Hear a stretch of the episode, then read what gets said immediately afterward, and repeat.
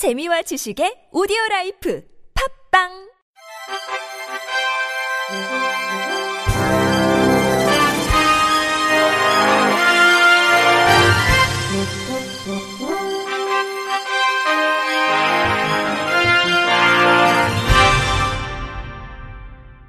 청취자 여러분 안녕하십니까? 8월 6일 월요일 KBIC 뉴스입니다. 예산 부족 등의 이유로 10년간 동결됐던 시각장애인 안마사의 직업 훈련 수당이 내년부터 인상될지 귀추가 주목됩니다. 3일 대한안마사협회 등에 따르면 지난 7월 31일 국무회의에서 보건복지부가 담당하던 중증장애인 직업재활 사업을 고용노동부로 이관하기로 결정했습니다. 내년부터 이관되는 사업에는 한국장애인 개발원이 수행하는 장애인 직업능력 개발훈련, 안마 수련 기관 지원이 포함됩니다. 현재 한국장애인 개발원은 전국 13개 안마 수련 기관 295명의 중도 실명 시각장애인 훈련생들에게 훈련 수당을 지원하고 있습니다. 하지만 훈련 수당은 기본 월 10만 원에 가족 수당 3만 원, 가계 보조 수당 7만 원 등 최대 20만 원 수준에 불과했습니다. 안마사협회는 이번 사업 이관으로 훈련 수당의 동결 문제가 해결될 것이라고 기대하고 있습니다. 한국장애인 고용공단의 지난해 기준 훈련 수당은 기본 월 31만 6천원부터 최대 40만원까지이기 때문입니다. 대한안마사협회 김용화 회장은 내년부터 한국장애인 고용공단에서 사업을 수행해 민간 기관과 같은 훈련 수당 지급 등 안마 수련기관 운영에 큰 도움이 될 것으로 기대한다고 환영의 뜻을 표했습니다. 내년 7월부터 장애 등급제 폐지가 시행되는 가운데 한국시각장애인 연합회가 2일 성명서를 내고 장애 등급을 대신할 종합 판정표에 깊은 우려를 표했습니다. 장애 등급제 폐지는 장애인의 욕구와 주거 환경 등을 종합적으로 고려해 복지 서비스를 제공하겠다는 것으로 박근혜 정부 시절부터 국정과제로 공식화됐습니다. 내년 7월 우선적으로 활동 지원, 보조기기 등 일상생활 지원 서비스의 등급을 없애고 종합 판정 도구로 적용한다는 계획입니다. 이후 2020년 이동 지원, 2022년 소득 고용 지원 서비스 등 단계적으로 종합 판정 도구를 활용하겠다는 방침입니다.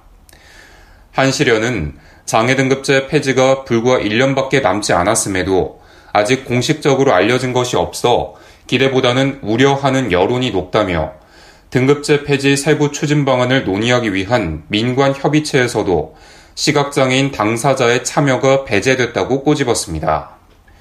이어 종합조사 도구 모의 적용을 위한 세 차례 시범 사업에서 다른 장애 유형의 평균적 급여는 증가했고 시각장애만 9.12시간의 급여 시간이 감소했다고 비판했습니다. 또한 민관협의체 운영, 종합조사도구 등 등급제 폐지 세부 추진 방안과 논의 진행 상황을 시각장애인 앞에 공개할 것을 강력히 요구한다고 강조했습니다. 이에 한시련은 시각장애인의 특성을 반영한 종합판정표, 민관협의체의 시각장애인 당사자 참여를 보장, 등급제 폐지 구체적 이행 방안 마련 등을 촉구했습니다.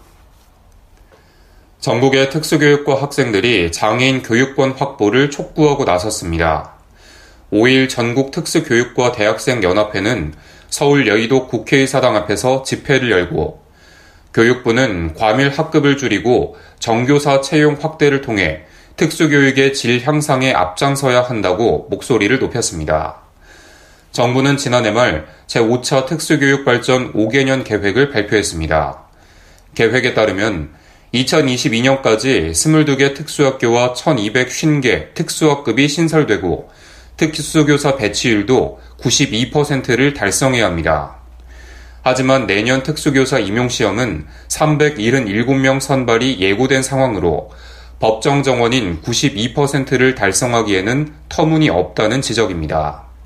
강명진 전국교직원 노동조합 특수교육위원회 위원장은 10년 전에 제정된 장애인 특수교육법은 당시 선생님들이 삭발을 하고 아스팔트 위에 엎드리며 소리쳐 외친 결과라며 목소리를 내야 세상이 조금이라도 발전할 수 있다고 학생들을 격려했습니다.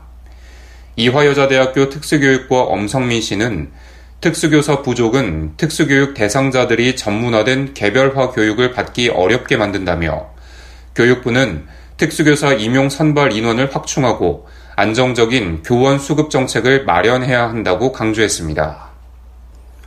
보호자 사정에 따라 최대 1개월까지 장애인을 돌보는 인천 지역 장애인 단기 거주시설 종사자들이 인력난을 호소하고 있습니다. 5일 인천시에 따르면 보건복지부 지침에는 단기시설 종사자 1명이 장애인 2.5명을 돌보도록 돼 있습니다. 하지만 지역 단기시설의 경우 시설 정원 10명을 위해 배치된 사회복지사는 2명에서 3명이 불과합니다.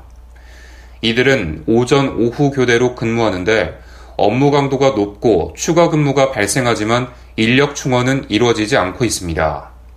실제 이 시설은 일손이 부족해 경력이 많은 사회복지사가 행정 업무까지 겸하는 실정입니다. 시설 관계자는 복지사 한 명이 다섯 명을 데리고 취침 근무를 하는 것은 버겁다며 병가나 연차를 내는 것조차 쉽지 않아 업무 도중 다쳤는데도 치료를 받지 못하고 있다며 토로했습니다. 인천시 관계자는 단기시설 종사자들이 교대 근무로 고충을 겪는 것은 알고 있다면서도 인건비 가이드라인 내에서 지원금이 나가기 때문에 인력을 확충하긴 어렵다고 설명했습니다. 현대건설 힐스테이트 배구단이 경기도 장애인복지 종합지원센터와 사회적 약자인 장애인 체육 저변 확대를 위해 배구 교실을 개최했습니다. 이번 배구 교실은 지난 2일과 3일 총 2회에 걸쳐 수원에 위치한 수성고등학교에서 한유미 해설위원을 주축으로 진행됐습니다. 이틀간 다양한 프로그램을 마련해 장애인들이 배구공을 가지고 많이 뛰어놀 수 있는 시간을 만들었습니다.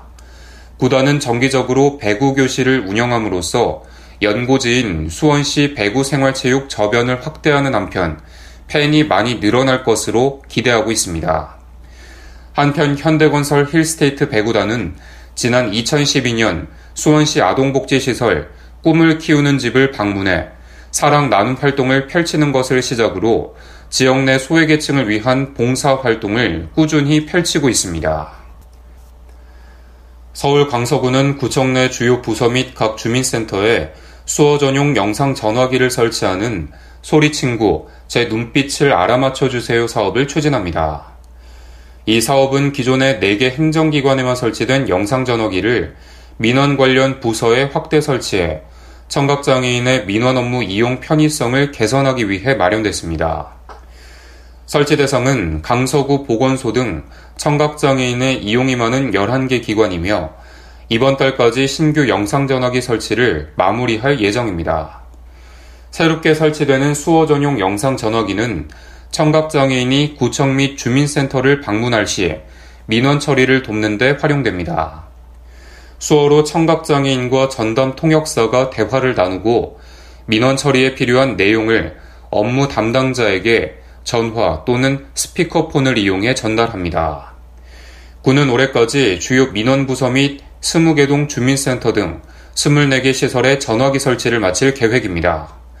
구 관계자는 청각장애인의 경우 의사소통이 힘들어 그동안 행정 업무를 보는데 많은 불편을 겪었다며 이번 사업을 통해 보다 편리하게 민원 업무를 처리할 수 있도록 더욱 꼼꼼히 챙기겠다고 전했습니다. 끝으로 날씨입니다.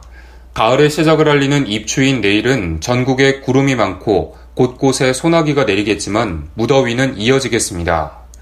경기 북부 내륙과 강원 영서 북부 지역에는 새벽부터 아침 사이 소나기가 오겠습니다. 오후에는 내륙 지역을 중심으로 소나기가 쏟아지겠습니다. 경기 내륙, 강원 영서, 충북, 전라 내륙, 경상 서부 내륙, 제주도 산지의 예상 강수량은 5에서 50mm입니다. 아침 최저 기온은 24도에서 28도, 낮 최고 기온은 28도에서 36도로 예보돼 전날과 비슷하겠습니다. 남해상에는 바람이 강하게 불고 물결이 높게 일어 항해나 조업하는 선박은 주의하셔야겠습니다. 바다의 물결은 서해 앞바다 0.5에서 1m, 남해 앞바다 0.5에서 2m, 동해 앞바다 1에서 2.5m로 예보됐습니다. 이상으로 8월 6일 월요일 KBIC 뉴스를 마칩니다.